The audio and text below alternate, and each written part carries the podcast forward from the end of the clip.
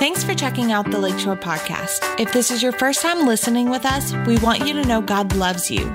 We want for your hope in Jesus to be renewed and for your faith to come to life. Wherever you are joining us from, we hope this message encourages you. I was like, a couple of weeks later, a couple of months later, shoot, my arm's not long enough. Let me ask you a question. All right, have we started? Have I officially started? You don't, don't count that bit before, before okay? uh, do you have an image consultant? Image consultant? Well, let me tell you, you do. I was watching this program on the TV, and uh, these multi-millionaire sportsmen, sportswomen, they started off kind of working class, and now they're millionaires. They don't know how to spend their money. Would you like to tell millionaires how to spend their money? I mean, I would. So they have to consult an image consultant. And he's like a cross between a tailor and a fashion expert or something, and he's telling them, Yeah, uh, you need these $4,000 shoes. Crocodile shoes, alligator shoes.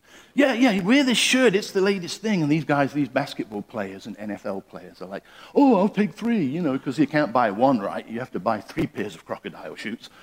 And so I was looking at that, I was thinking, image consultant. Have I relaxed yet? She's my nervous barometer. she, she, will let me know when I've relaxed. so we, I was like, oh, they have an image consultant telling them how to dress, what to wear, what alligator shoes to buy, you know.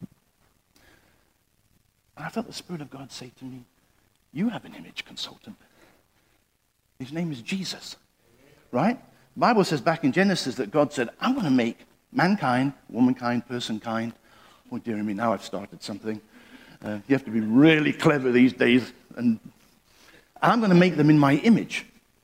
And the enemy decided, you know what? The enemy of our soul, Satan, said, I'm going to mess up that image. I'm going to destroy that image in them.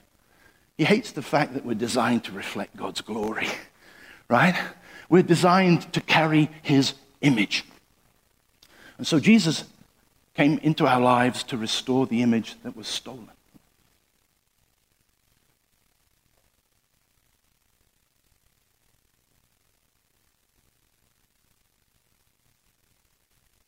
These guys were like, uh, man, I love my, four, my $4,000 alligator shoes. And his, and his buddy was saying, that ain't nothing. That ain't nothing. I got a $25,000 Rolex. And they were just going on at it like this, you know. What are you delighting in this morning? The scripture that we're going to be looking at, and, and a few other scriptures. This is Isaiah, the prophet Isaiah, 700 years before the, the advent of Christ, uh, uh, the incarnation, his arrival in human history to, to romancers and winners back and pursuers and winners back. Okay, 700 years before that, Isaiah says, I delight greatly in the Lord. My soul rejoices in my God. For he has clothed me in a garment of salvation and arrayed me in a robe of righteousness. And I'm going to be asking you a question over and over again today. How are you dressed? Okay, how are you dressed this morning? Are you properly dressed or improperly dressed? Because this is what Isaiah says to us. And he says, uh, like a, a bride and a bridegroom who adorn themselves in fine jewelry in preparation for their ceremony. Who or what are you delighting in today? It's, it's important that we can answer that question because how we are, who we are delighting in determines how we are dressed. And how we are dressed, let me tell you this story. I was in the army years ago, a lifetime ago, I was in the army. 40 years. You, that's where you say you must have joined the army when you were three. Something like, yeah, thank you. Yeah. I was in the army about 40 years ago. Not one person on this front row was even alive. okay, bit slightly different on this side. and uh, I was a really smart soldier. And uh, I used to try and win this thing called the stick man. Uh, so when seven soldiers went on duty to guard the camp, only six of them were needed. The seventh, the seventh one was the stick man. He was called the stick man because he was relieved of that duty because he was the smartest of the seven. Right? And so everybody, nobody wanted to do a 24 hour duty. No. nobody wanted to do that duty. So they all tried really hard to get the stick man. And it was a, a long ceremonial stick that you carried for 24 hours, which means meant you couldn't be called for any other duty. And so I had it twice. Nobody had ever won it three consecutive times. And I really wanted to win it three consecutive times because I'm competitive. So we're lined up, and there's seven soldiers, and I'm one of them. The officer, the captain's walking up and down. Mm, very smart, yes. Oh, look at those boots. Oh, yes. Good haircut, yes. You know, and he gets to the guy next to me. I'm thinking, come on, I've got to get this three times, three times. And I hear him say these unforgettable words. You, soldier, are improperly dressed. And I was like, the man next to me in our smart uniforms had neglected to put on his lanyard. That's a very old word, but it's basically like a shoestring that went around here and then went into your pocket. And whatever you tied on the end of it, like your jackknife, you wouldn't lose it in battle. So even if it came out of your pocket, it would be hanging from your lanyard. This guy next to me had forgotten his lanyard. And so the captain told him, You, soldier, are improperly dressed. And then did the magic thing that they do. Well done. And tapped me on the shoulder. Three out of three, so I got the stick. And I, I remember thinking, wow, because the guy next to me was really smart. If he hadn't have been improperly dressed, I might not have won that. I want to ask you a question today. Are you properly or improperly dressed? This might be an unusual thing to say in the 21st century, where social mores and social etiquette, uh, social decorum require, used to require us to dress in a certain way for certain places, right? I mean, I'm a casual guy. I looked into my wardrobe yesterday. I, I actually have suits. I do. I have three suits. I have some really nice slacks, trousers, or as you would say, pat ants right? I have, some, really nice pat ants, okay, hanging in, and I'm like, oh my gosh, where's my casual stuff? And I pull, I pull out what I always pull out, right? The, the, the clothing that you're comfortable with. But there was a time when people had to wear certain stuff to certain places. Like, if you're going to a wedding or something, right? And you're working in your yard all through the day and you've got your wedding at 3 o'clock. You don't stop working in your yard at 2.30 and jump in your car and go to the wedding, right? It's not going to work, right? So you get my point already you shower and put on your suit. Uh, what, about a, what about a funeral? You know, I saw some photographs on Facebook the other day of a funeral and I was praying for the family. People are kind of casual at funerals these days. I would think, and I don't know if it's an age thing or a generational thing, but whatever happened to, you know, dressing up for a funeral? Whatever happened to uh, Sunday, um, what do you call it over? Sunday go to church clothing? Yeah? We used to call it Sunday best. Back in the UK, Sunday best. I've heard the other saying, uh, Sunday go to church clothes. what? What is it? It's not a thing. Did I dream it? Sunday best. That's from the UK, darling. Alrighty. So it's. Uh, do you want to get up? Did I get up there? Did you want to get up here? All right. So whatever happened to Sunday best? I'm, I'm being casual, of course. You know. So I want to show you that actually you can be spiritually dressed. It's not just a natural thing. Last night, Miss Fiona laid out all of her clothing. She said, I'm getting my clothes ready for tomorrow. Okay, that's a natural thing. But I'm going to present to you the proposition, a biblical truth, we can be spiritually dressed in garments. Right? And Isaiah, as Isaiah showed us there, I delight greatly in the Lord. My soul rejoices in my God. For he has clothed me in a garment of salvation and arrayed me in a robe of righteousness. Doesn't that sound like an image consultant that you can trust? Yeah? Let me ask you something. Jesus might not put $4,000 alligator shoes on your feet, but he will clothe you in a garment of salvation and he will array you in a robe of righteousness. That's the choice that we have.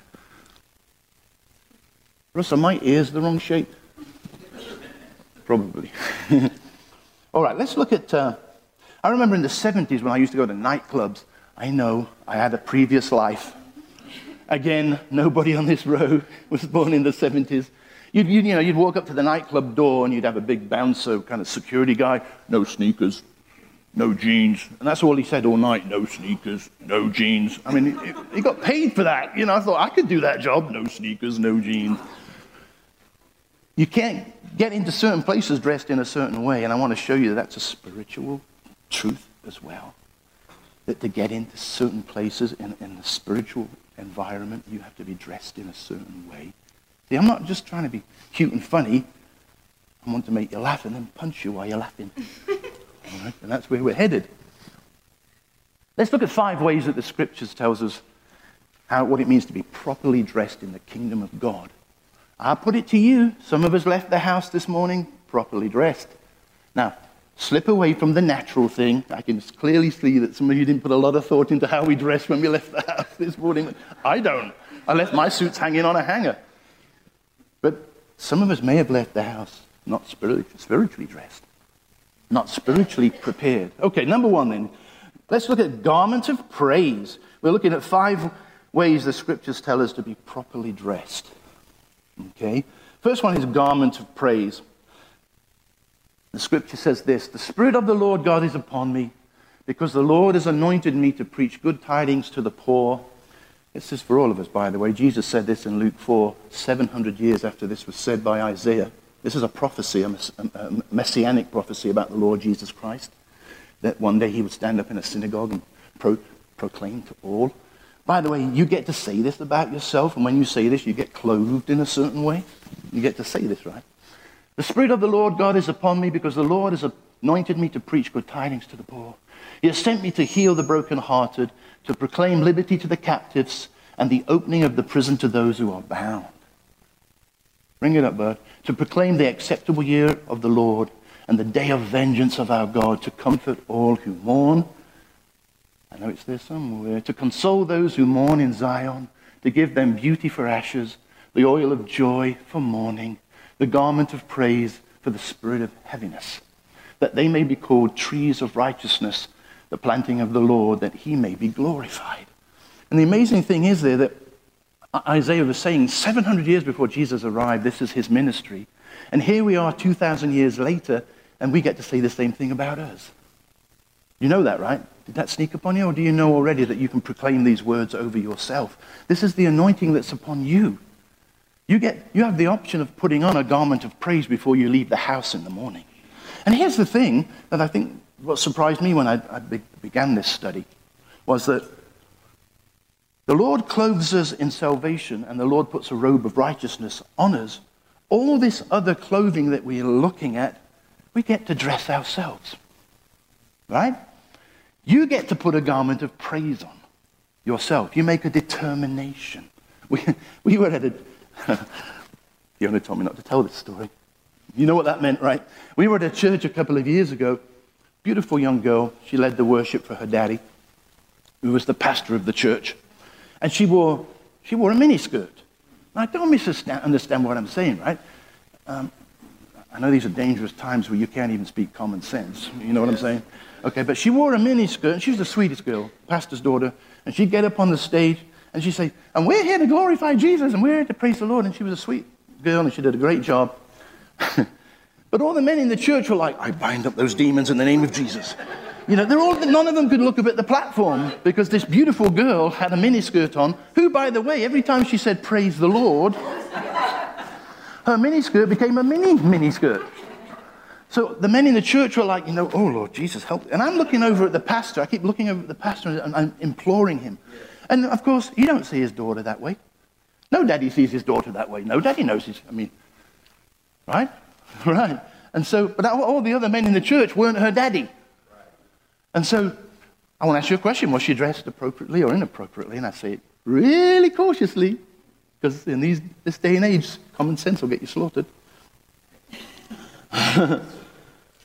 Well, have you seen what's been going on at the Olympics? You know, the arguments about how people want to dress. For the first time in Olympian history, the contestants are telling the organizers how they want to dress.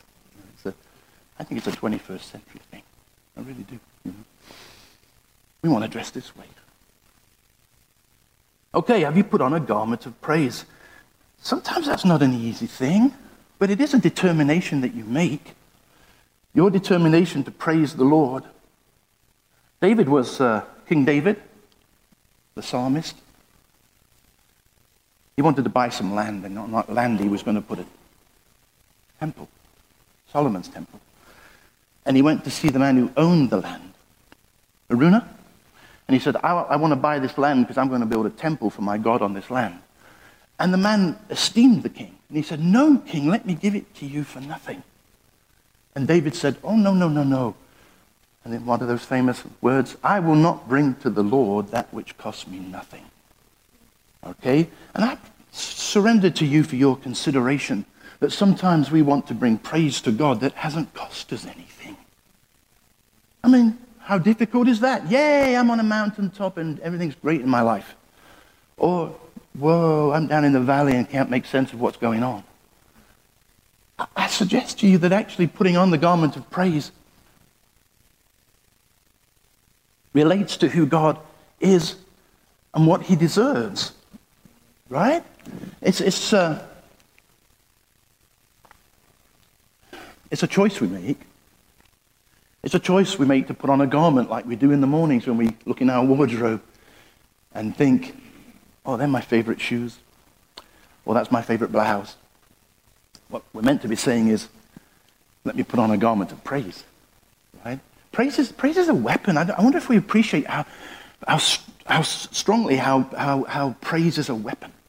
There was a king in the Old Testament, Jehoshaphat. You all know this story. He, Israel is surrounded on every side by wicked enemies that want to crush Israel. And so the king, the prophet says to the king, You need to seek God about this. And, and, and, and God says to Jehoshaphat the most unusual thing, right? Appoint singers to sing. And you might say, well, just a minute, I'm trying to get strategy from Father God on how to defeat my enemies. And God's saying, appoint singers to sing. Well, Jehoshaphat was obedient, and he appointed singers to sing. And when those singers started to sing in the battle, guess what happened? All of the enemies that surrounded Jehoshaphat and the people of God turned inwards on themselves. Let me tell you something. If there's something the enemy doesn't understand, it's why you choose to put on the garment of praise when it hurts. There isn't anything more powerful than you determining to put on the garment of praise when it hurts. And know this it causes your enemy derision.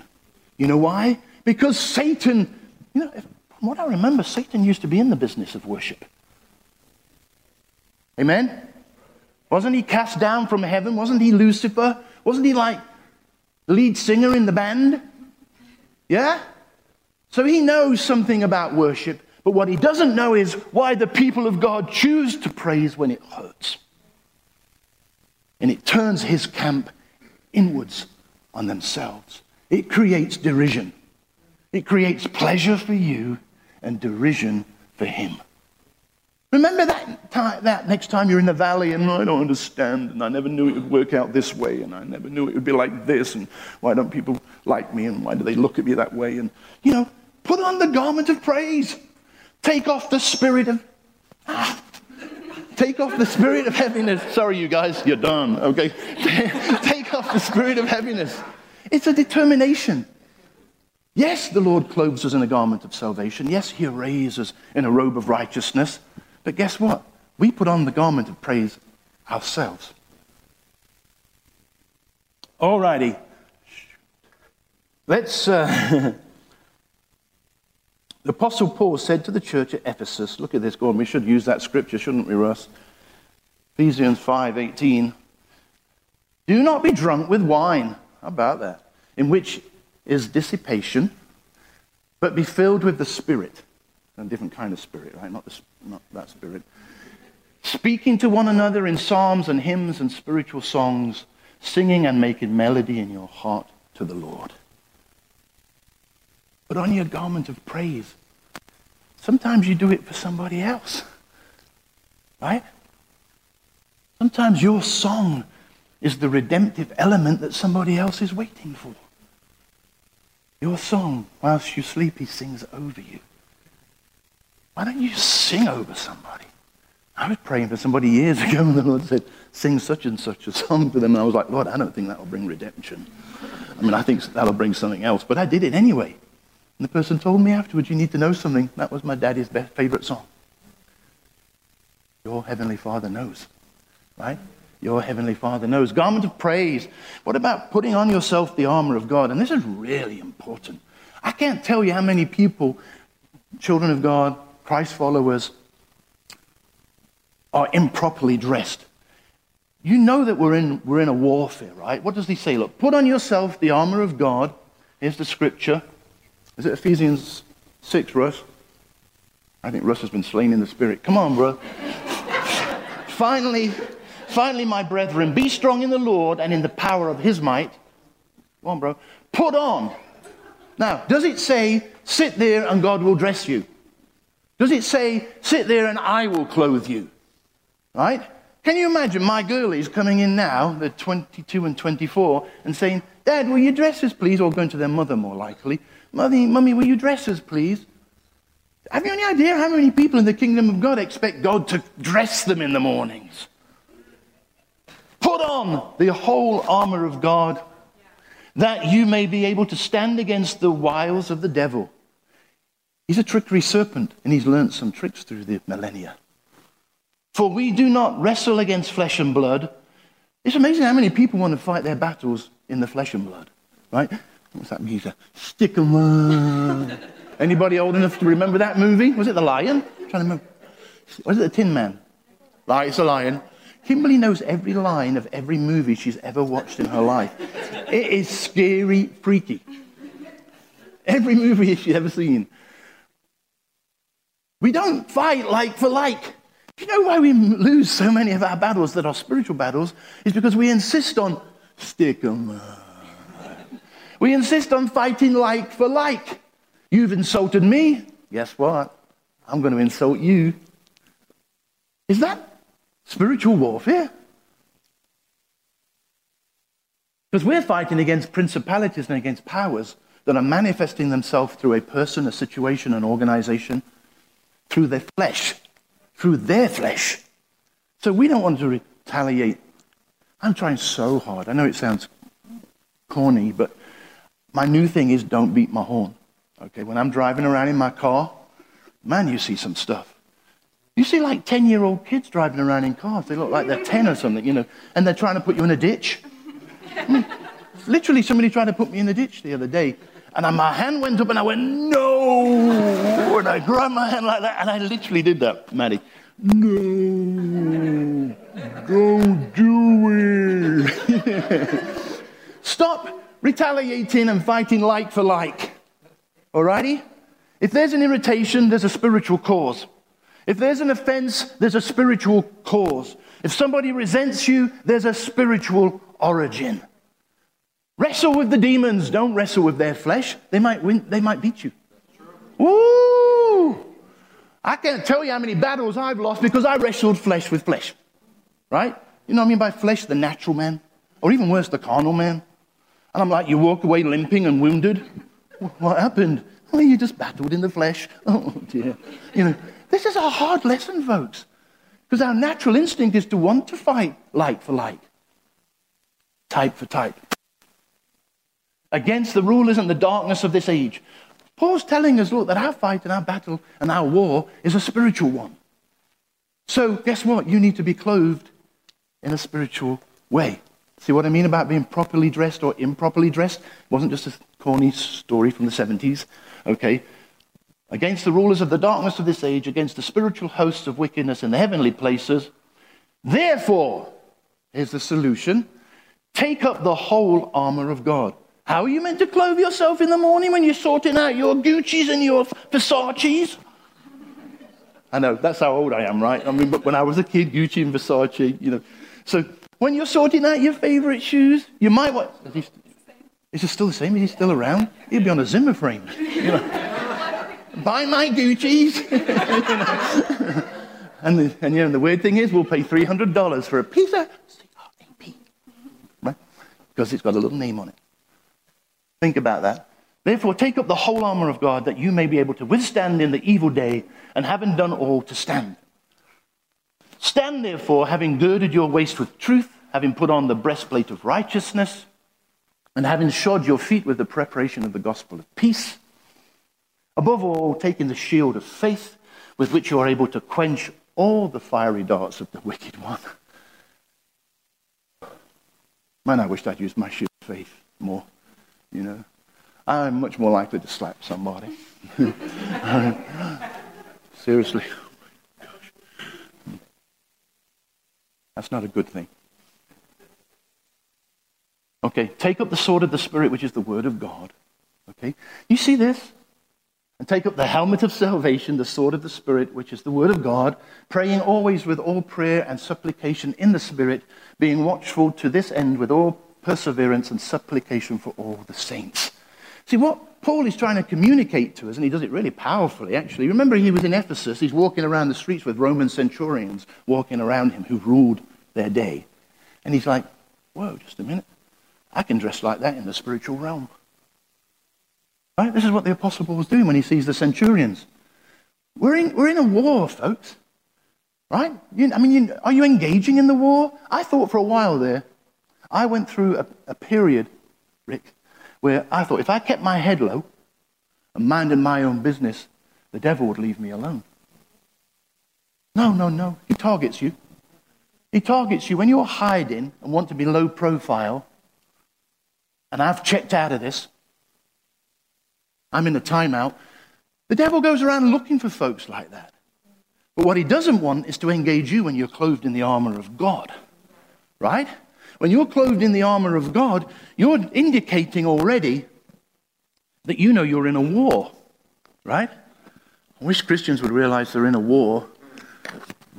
I wish I had different ears, to be honest. um, Look, the Lord wants us to demolish strongholds. Now we want that next scripture, don't we, buddy? 2 Corinthians 10, 3 to 5. Look at this, what we're engaged in, how we clothed for this fashion. Look at this. But if, for though we walk in the flesh, we do not walk according to the flesh. We agree with that, right? We're all nodding our heads. Or then when, when you go out of this place, don't bicker with your spouse on the way down the interstate. For the weapons of our warfare are not carnal, but mighty in God for pulling down strongholds we are clothed in the armor of God and equipped to demolish strongholds. Not natural strongholds. I spoke to Fiona's brother the other day, but I pressed the wrong button on my phone. And he pops up and he's outside a castle in Wales. He says, Hello, mate. I said, Hello, mate. Uh, what do you call it, mate? Butt dialing? Yeah.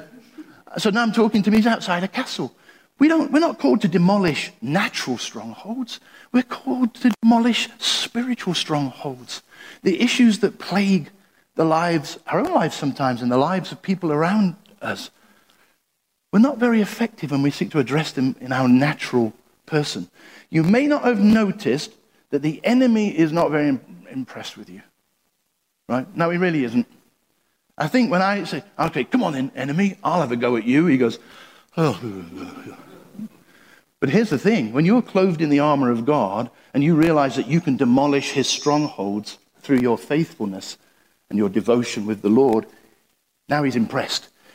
Satan is impressed with Jesus in you, right? Satan is impressed when you decide to clothe yourself with Jesus as your image consultant. That's when he's impressed. Oh, here's a man, here's a woman, and their image consultant is Jesus, right? Demons tremble at the name of Jesus. They don't tremble at Dino's name. Come on, even my kids don't tremble at my name. Okay, but they tremble at the name of Jesus in me. The proclamation. We saw there the sword of the Spirit, which is the word of God, the belt of truth. You can't even go out of your house in the mornings and get 50 feet down the road before you better be saying to yourself, I hope I've got the armor of God on. Right? You can see things that offend you. You're meant to be offended by the things that offend God, by the way. You know that, right? He's not always offended by the things that offend you, but you better be offended by the things that offend him. When Paul was in Ephesus, Acts 17, Maddie, when Paul was in Ephesus, he said he walked around Ephesus. Athens. He walked around, I've still got Ephesians in my head. He walked around Athens, and what does it say of Paul as he walked around Athens? He was grieved and offended in his spirit. He was indignant in his spirit when he saw the idols on every corner. There was an idol to every known God and even one to an unknown God, just in case they missed him. But you know what his response was? We can walk around town. Have you tried to walk around Charlotte and not be offended? I got in my car the other day. I pulled in at the gas station. Another car pulls in at the side of me. Bleep, bleep, bleep. I'm going to kill your mother in law. Bleep, bleep, bleep. You know, all this, that vile rap stuff, you know. Okay? I really didn't mean to look at you then. I, that, was, that was total acting. Okay?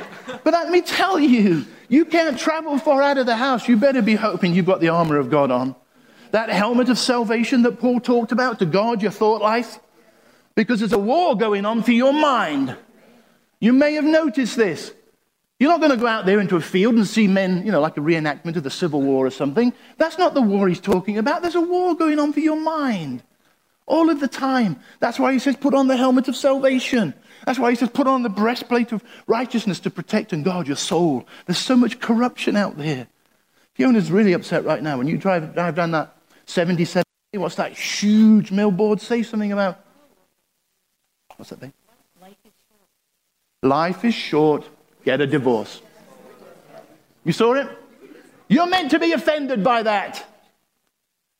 As Paul was as he walked around Athens, he was indignant and offended and grieved in his spirit when he saw so much idolatry. Don't think that idolatry is like a little figure you've made with your hands and we bow down to it. We have a, there are idols out there by the score. There are idols out there in the invisible realm that invest themselves in material manifestations, and you're meant to be offended by them. You're meant to be indignant by them. Because that's the way the Spirit of God in the redeemed heart responds, responds to idolatry. I am offended by this because God is offended by it. If only we could learn to be offended by the things that offend God. Please? Are you offended? that's not in my notes. Not that I have notes, I mean, I'm just making it up. no, we had a chat beforehand, didn't we, Russ? I said, Russ, how is it you guys don't type things in real time? I said, let's you and me relate with the Holy Ghost like a triangle, like a holy triangle, Russ, Dean, the Trinity. I said, and as I'm speaking, as you're moved in real time, type something. Would you see that as progress? Isn't that advancement for the ministry? Yeah. He's going to shut up, Dean. Get on with it. How are you clothed when you leave the house in the morning? Got your favorite shoes on and your favorite blouse, but you haven't got the armor of God on. You'll be crushed by the time you get to the end of the road. Don't even talk to me about the workplace. Woo! I'm telling you now, your workplace is a battleground. Right? Oh my gosh. Hmm, what story should I tell you or shouldn't I tell you? Uh, just needless to say, I don't work in a Christian environment. And by the way, I've worked in Christian environments. They can be a battleground as well. Did somebody say worse? yeah. Believe me, I went to a place once which was a Christian organization, car sales room, and I thought, yay, I'm in a Christian environment. I'm halfway through my day. You know, I'm praying to the Lord and saying, Lord, why did you bring me here? because you wanted a Christian environment. I know, I don't know what I was saying. I really don't know what I was saying. There are some tests for you in a Christian environment that you might not even get in the secular workplace. Believe me, you'll soon find out how holy you are when you go to work in a Christian environment. Believe me. All righty. Okay, so we've only done garments of praise and we've, and we've done put on the armor of God. Just do that scripture, Russ, 5917 NLT. We'll just read it and we won't enlarge on it because. Oh, yeah, all right. Isaiah said, He put on righteousness as his body armor and placed the helmet of salvation on his head. He clothed himself with a robe of vengeance. That can be translated indignation. Does that sound familiar? He clothed himself with a robe of indignation and wrapped himself in a cloak of divine passion. Zeal for God is what one version says. He, clo- he wrapped himself in a cloak of zeal for God. Are you putting this clothing on in the morning? Is Jesus your image consultant? Is he telling you how to dress for each day? How many of you know that Jesus knows what your day holds? Then shouldn't he be telling you how to dress before you leave the house? Instead of you finding out halfway through the day, oh, I wish I'd have put on my helmet of salvation. I sound like Ricky Gervais, don't I? Doing a Ricky Gervais. I wish I'd have put on my helmet of salvation because my thought life's killing me. Well, then put on the helmet of salvation before you leave the house. Take up the shield of faith, with which you can fire, uh, quench all the fiery darts of the evil one. He's got, it's like he's got a machine gun, isn't it? The enemy. Well, guess what? Just hold up your shield of faith. They all but they bounce off. It bounces off all the time. I'm trusting in the Lord. I'm trusting in you, Lord. Your might, your strength, your power.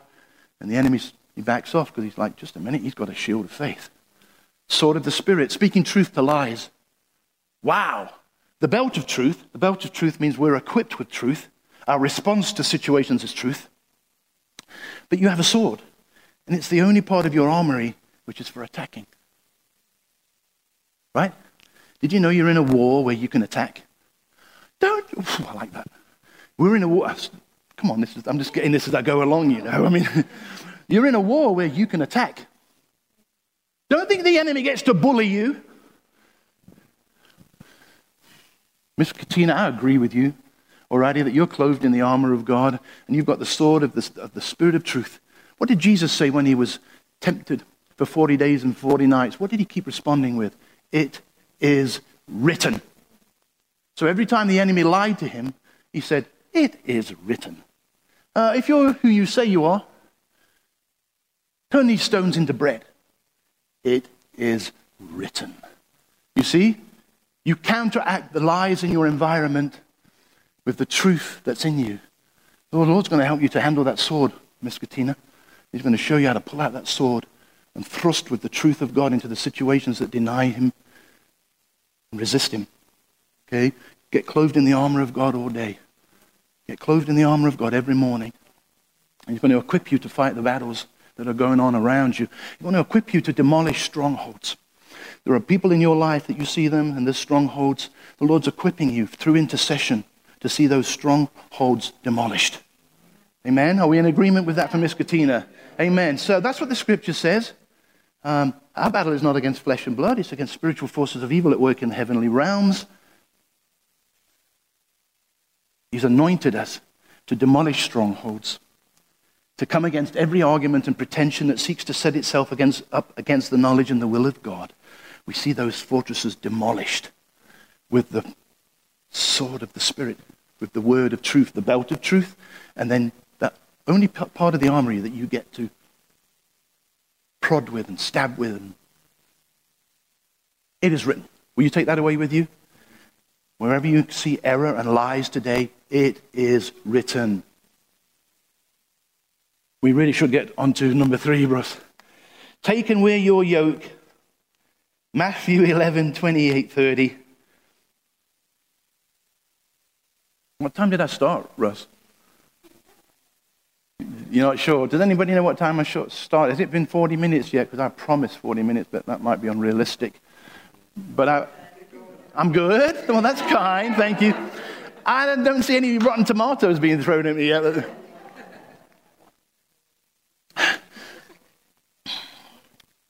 I was seriously, I was saying to Russ, when you haven't preached for a while, it's hard to, to scale the time when you're writing something on a piece of paper. It's hard to scale how much time that is. Okay, so take and wear your yoke. I particularly love this one. Come to me, all you who labor and are heavy laden, and I will give you rest. Take my yoke upon you and learn from me, for I am gentle and lowly in heart, and you will find rest for your souls. For my yoke is easy and my burden is light. Now, you know what? We might not know what a yoke is in our culture, but it's like a, a wooden bar that goes across your shoulders and it helps you to carry like 10 times your body weight. There are parts of the world today where actually you'll still see them. I was watching a program the other night about Indian food, go figure. And they were in Bombay. And in Bombay, the men and the women still carry these yokes on their shoulders. And they're able to hang weights on so they can carry like 10 times their weight. And so when I saw this and I saw the Lord telling me, take up your yoke and put it on, Remember, we're talking about clothing and why we wear spiritual clothing. Well, guess what? A yoke is part of your spiritual clothing. All right? And I'm like, Lord, why would you say the yoke is easy? Because I'm seeing like, I'm seeing like a, an instrument or a tool that helps you to work harder and be more productive. And I'm saying, Lord, what is the deal with this yoke is easy? And then I felt this little nudge in my spirit. What did I do for a living? And I was like, that's an unusual question. What did I do for a living? And I was like, oh, you were a carpenter. Jesus made yokes. And what the Lord said to me was when I said, Lord, how can it be easy?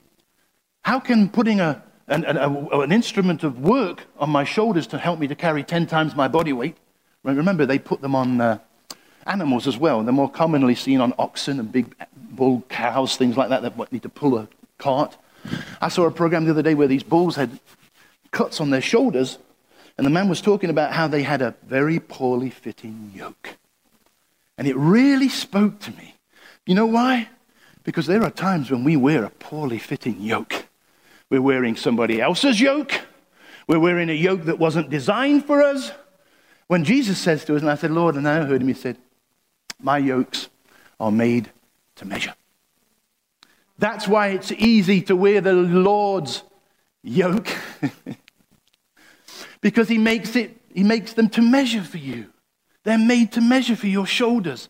You don't get no chafing, you don't get no cutting, right? You don't get no bruising because Jesus is a master craftsman of your soul.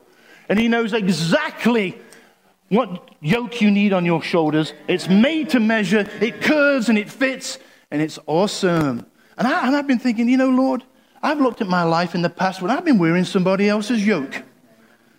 I've been carrying a yoke that was put on me by somebody else who said, This is a good fit for you. And I'm like, But it's chafing and it's hurting. Sorry, I did my Rick Gervais thing there again. In the name of Jesus, the spirit of Rick Gervais, God, get out of there. Right? Yeah, amen. Yeah. And so what we have to ask ourselves when we have a ministry and a calling from the Lord, Todd, when we have a ministry and a calling from the Lord, it's an easy fit.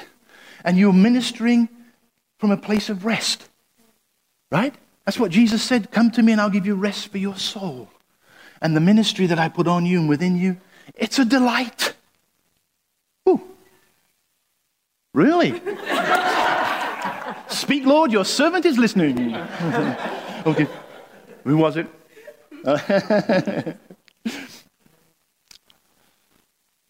it's a delight when you're wearing the Lord's yoke that He has made to measure for you. I delight greatly in the Lord. My soul rejoices in my God. That's awesome. You know you're stealing the show, Russ, don't you? I mean, come on now. I didn't realize you'd be so good at this. it's not in my notes, Matt. It's, it's Russ Messler. I am a carpenter. Wear my yoke. Jesus has a made to measure yoke for you. You can delight in it. If you're struggling and stressed and tense and don't like what you're doing, it's probably you're wearing somebody else's yoke. Right? He's not like that. He's a master carpenter. He's a master craftsman of your soul, and he knows perfectly how to design a yoke that fits you perfectly. And we're worried about, well, I don't want to wear their yoke. We see people, other Christians, and we're like, uh, if that's wearing a yoke, I don't want to wear their yoke, right? The way we behave, the way we relate, the way we react. People look at us and they say, I'm not taking up a yoke. That's not helpful, is it? If you're wearing a yoke that don't fit you and it's chafing you, you're not going to be the greatest witness to other folks who haven't taken up a yoke yet, right? The Lord's ministry, the Lord's calling. Get a yoke that's made to measure for you, folks. Amen? All right, let's, let's uh, move on then to number four. Okay. Started at 10, didn't we? That's only an hour and nine minutes then. Pastor Gill finishes at about like an hour 25. Lord, we pray for our Pastor Scotty Melody and his, and his, and his precious family on their holidays uh, at the beach. It's a time of refreshing and a time of renewing. They're going to come back to us, Lord, not just rested in their body, but rested in their spirit. Coming back to us with revelation, coming back to us with inspiration, coming back to us, Lord, from a, with a vision and a revelation from the Lord Almighty for this community here. We thank you for that in Jesus' name. Amen? Amen. All right, we bless you. Love Pastor, love Pastor Scott and his family. Keep telling him how much you love him. It's all that matters, really. Just keep telling him how wonderful he is. Right? Please? Right? They're really, really good people. They could be somewhere else. Hold on to them. All righty. So, clothe yourself in humility. Number four, and there's five. There's actually lots more, but I only chose five. You'll be pleased to know. clothe yourself in humility. Just a minute, Lord. Surely you are. We're waiting for the magic wand of humility, right? This is Peter, by the way. Give me the scripture, Russ. Likewise, you younger people, submit yourselves to your elders. Ouch. Everybody under the age of 25? All right. Likewise, you younger people, submit yourself to your elders. Yes, all of you be submissive to one another and be clothed with humility. For God resists the proud but gives grace to the humble. Is there another verse? Yeah. Therefore, humble yourselves under the mighty hand of God that he might exalt you in due time. One of the most important principles in all of the scriptures and we don't realize that actually this is something we clothe ourselves in. We think it's like, it's, please make it a magic wand of humility. So we just come to Jesus and we say, Lord Jesus, wave that magic wand. Oh, look how humble I am. You know it don't happen that way, right? You practice humility. And if there's one thing that will kill your worldliness, is practicing humility. I went for a phase there about a year ago. Everybody I, everybody I upset, I have a gift for that. Everybody I upset and offended, the Lord sent me back to them. Sometimes the same day. I mean, like sometimes I'd be driving away and I'd have to turn around and go back. And I was like, Lord, how much longer do I have to do this? And I just heard, you know, there isn't a magic wand called the magic wand of humility. Oh, look how humble you are. you know, no, humility is something you practice, it's something you put on. So when you're in a situation and somebody offends you, is rude to you, or you're misunderstood, you know that most um, arguments are based on misunderstanding, right? It's not that we, we decide, I'm going to hurt that person, I'm going to argue with him, and he's going to argue with me. There's a misunderstanding. So just backtrack to where you started. We're learning this a lot. We have learned this so much in recent times. We've got to the point sometimes where we're arguing, we don't even know what we're arguing about. And what, we can't even remember the original argument. So you backtrack. Firstly, stop it dead. Stop it dead and listen. Right? If there's spiritual stress and tension around you, stop it dead and listen. And then backtrack. Remember, the origin is a spiritual one. It's a spiritual origin. Demolish that stronghold through the armor of God. And there isn't anything more powerful. Let me tell you, there two powerful people, armor of God, but there's another person clothed in the armor of God who's more powerful than the person who's clothed in the armor of God. I think it is. It's the person who's clothed themselves in humility. The enemy is derisive. He cannot comprehend humility because the scriptures say of him in the Old Testament there was a time in eternity past when he aspired to take God's throne. Pride. God hates pride. Pride is effectively you saying, I don't need to clothe myself in all of this clothing that God has for me. I can do it myself. I don't need his help. Clothe yourselves with humility. Practice it. Stop waiting for the magic wand of humility. Humility is something you clothe yourselves with. I don't know why I put that there, me at the swimming pool. That's an illustration. You're probably ready for an illustration, right? So I'm like 12 years old, and my buddies say, let's go to the Lido. Do you have that word over here? It's an outdoor public swimming area. So it's an outside pool. Like some of these fancy suburbs, they have an outside pool, but it's a public one. Lido. There's a wonderful English word for you. So my buddies came and knocked on my door. They were like, we're like 12 years old. Let's go to the Lido. Let's go to the Lido. And I'm like, yay, awesome. Packed my swimming trunks, in my big chunky towel, and off we went on our bikes to the Lido. We got to the Lido, the outside swimming pool for the public, and they had these long rows of wooden cabins that you'd just about get into, close the door, and you'd change yourself. You probably, I'm talking Victorian days here, right? I mean, I used to hang out with Methuselah.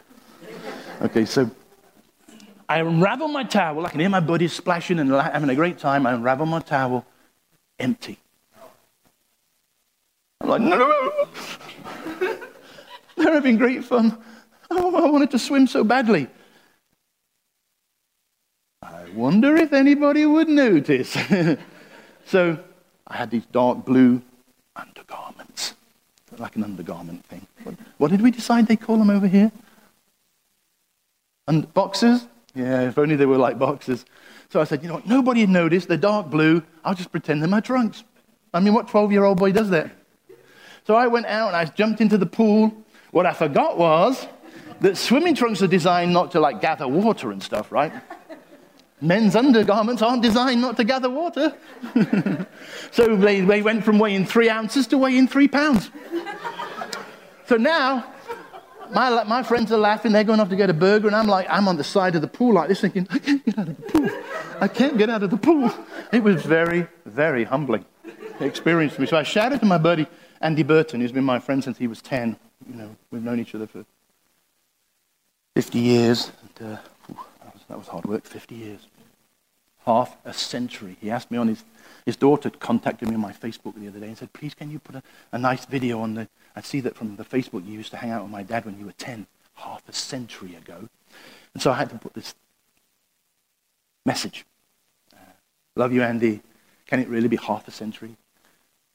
Since you brought that towel to me at the side of the swimming pool.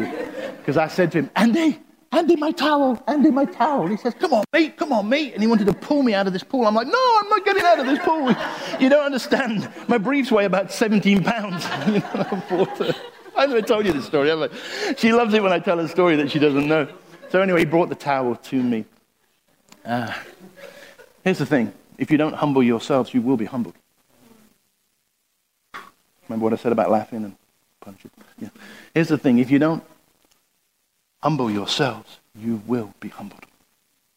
That's what Jesus said. It's the most profound thing. Throw yourself upon the rock and be broken lest the rock fall on you and crush you. You will be made humble, by the way. If I was you, I'd cooperate with God.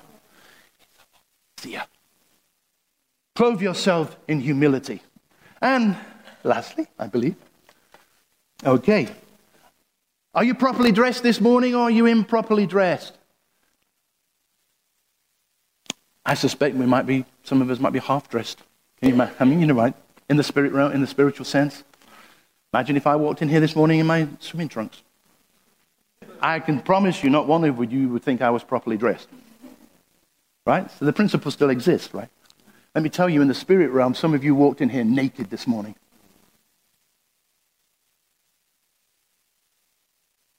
Did you hear that? Do you feel that? Holy Ghost.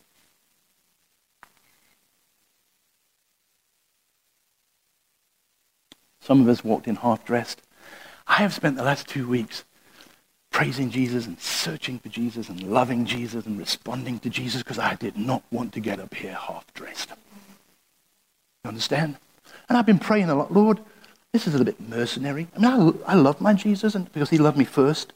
He loved me when I wasn't loving him. He reached down to me low enough when I couldn't reach up high enough. He made me clean when I couldn't cleanse myself.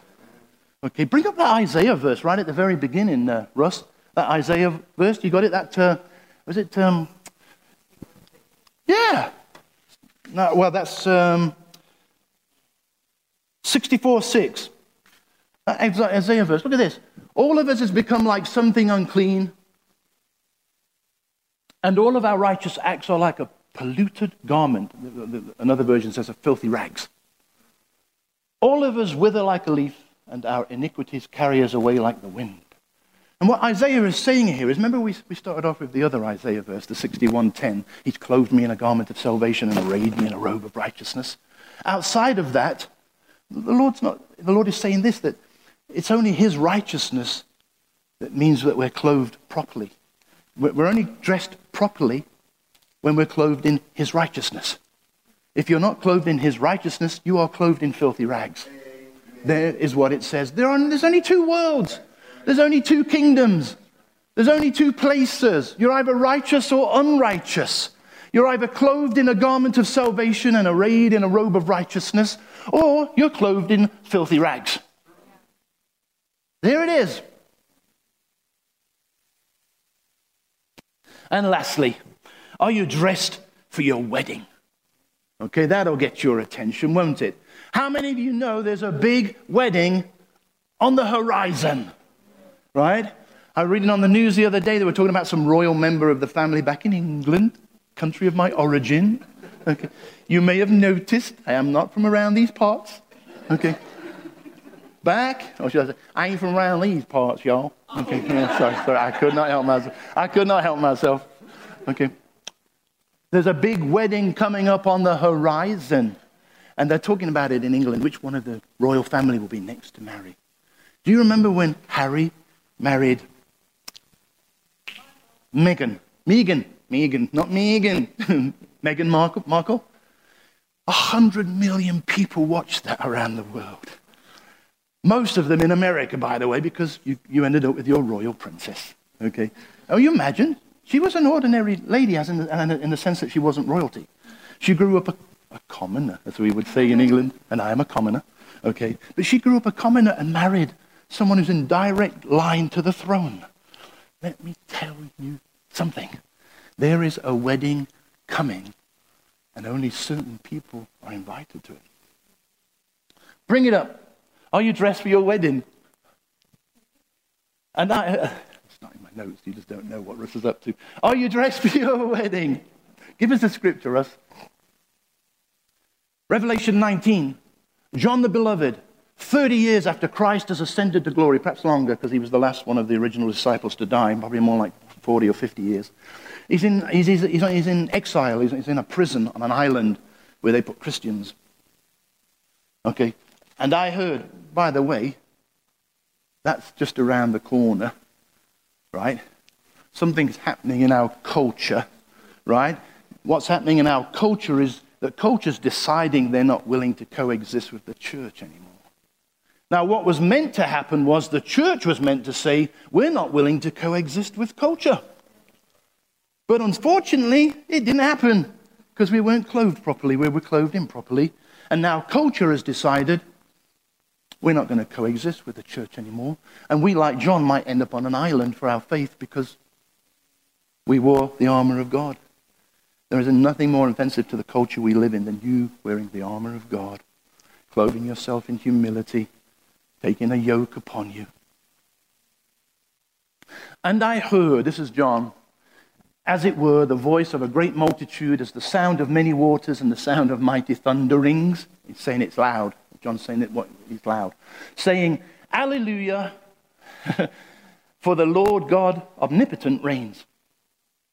Let us be glad and rejoice and give him the glory, for the marriage of the Lamb has come, and his wife, or the bride, has made herself ready. And to her it was granted to be arrayed in fine linen, clean and bright, for the fine linen is the righteous acts of the saint saints, right? We get dressed up for a wedding, don't we? Even in the 21st century, we get dressed up for a wedding. This is the Lord saying to us that the church, there's coming a moment in time when he will redeem. The word is rapture. When he will rapture the church, his bride, that is. And we're not talking about the church organized. We're not talking about the church institutionalized. We're not talking about the church denominationalized. We're talking about the bride the bride of Christ, the body of Christ. That's who will be raptured away when the Lord Jesus says, It's time.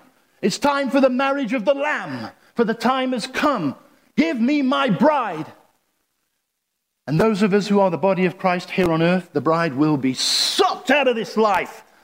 The word is uh, parousia. It's Latin, it means snatched away. So one day soon, One day soon, the Lord will snatch us away from this realm. And before you know it, we'll be at a wedding. Thank you. That would have worked if I'd have kept hold of it. I didn't realize it was stuck to your head. Yeah. are you ready? There's more, isn't there? And he said to me, Right, blessed are those who are called to the marriage supper of the Lamb. And he said to me, Those, these are the true sayings of God. Blessed are they who are invited. So we're actually the bride and we're the invitees. And which brings us full circle to I delight greatly in the Lord. My soul rejoices in my God, for he has clothed me in a garment of salvation and arrayed me in a robe of righteousness. The rest of that verse says, like a bride and a bridegroom adorning themselves in fine jewelry in preparation for their celebration. Did it work now? Did we go full circle? Right back? Yeah, yeah, yeah. Are you properly dressed today? Are you improperly dressed today? In the spiritual realm. It's a metaphor. Isaiah's using a metaphor, right? Promise me when you get up tomorrow, but your clothes sorted out. My girls, when they were teenagers, they uh, literally would try on five outfits before they left the house. And then go out in the sixth outfit. Remember, you can be clothed for this wedding, folks. You can be clothed in a garment of salvation and arrayed in a robe of righteousness and ready for this great wedding. Multitudes and multitudes, John says, were crying out, Hallelujah, for the Lord God the Almighty reigns. Let us rejoice and be glad. Give all the glory to him, for the marriage of the Lamb has come, and the bride has made herself ready. They've adorned themselves with those righteous acts. Are you properly dressed? Are you properly clothed today? You can be. I suspect most of us are. Pray for me because I'm trying to land the plane. I know you're glad. Pray for me because I'm trying to land the plane.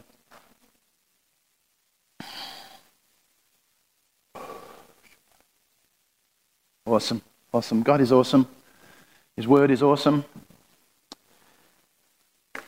There it is. Promise me when you get up tomorrow, as you put on your, I know, your blouse. Lord, I know I'm putting on my blouse. I'm about to put on my breastplate of righteousness. Lord, I know I'm putting on, I know you might be buckling up your jeans or something. Lord, I'm putting on the belt of truth. Right? Lord, I'm, where's my favorite shoes? I might be putting my, on my favorite shoes, but I'm putting on my sandals of readiness, ready to preach the gospel. Your shield of faith, your helmet of salvation. Lord, when I squeeze on my thank you hat this morning, I am putting on my helmet of salvation. And Lord, I'm declaring, because I'm clothing myself in the armor of God, I'm declaring that I'm going to live my life in such a fashion that one day soon, when the heavens open and the Lord shouts out, Where's my bride? I will be confident that I am raptured, snatched away into heaven to be with you. Will you do that? Will you promise me to commit yourself to that next week? Every time you get dressed in the morning, Every time you put your clothes out, are you dressed to be snatched? Now you're just showing off. You are just showing off for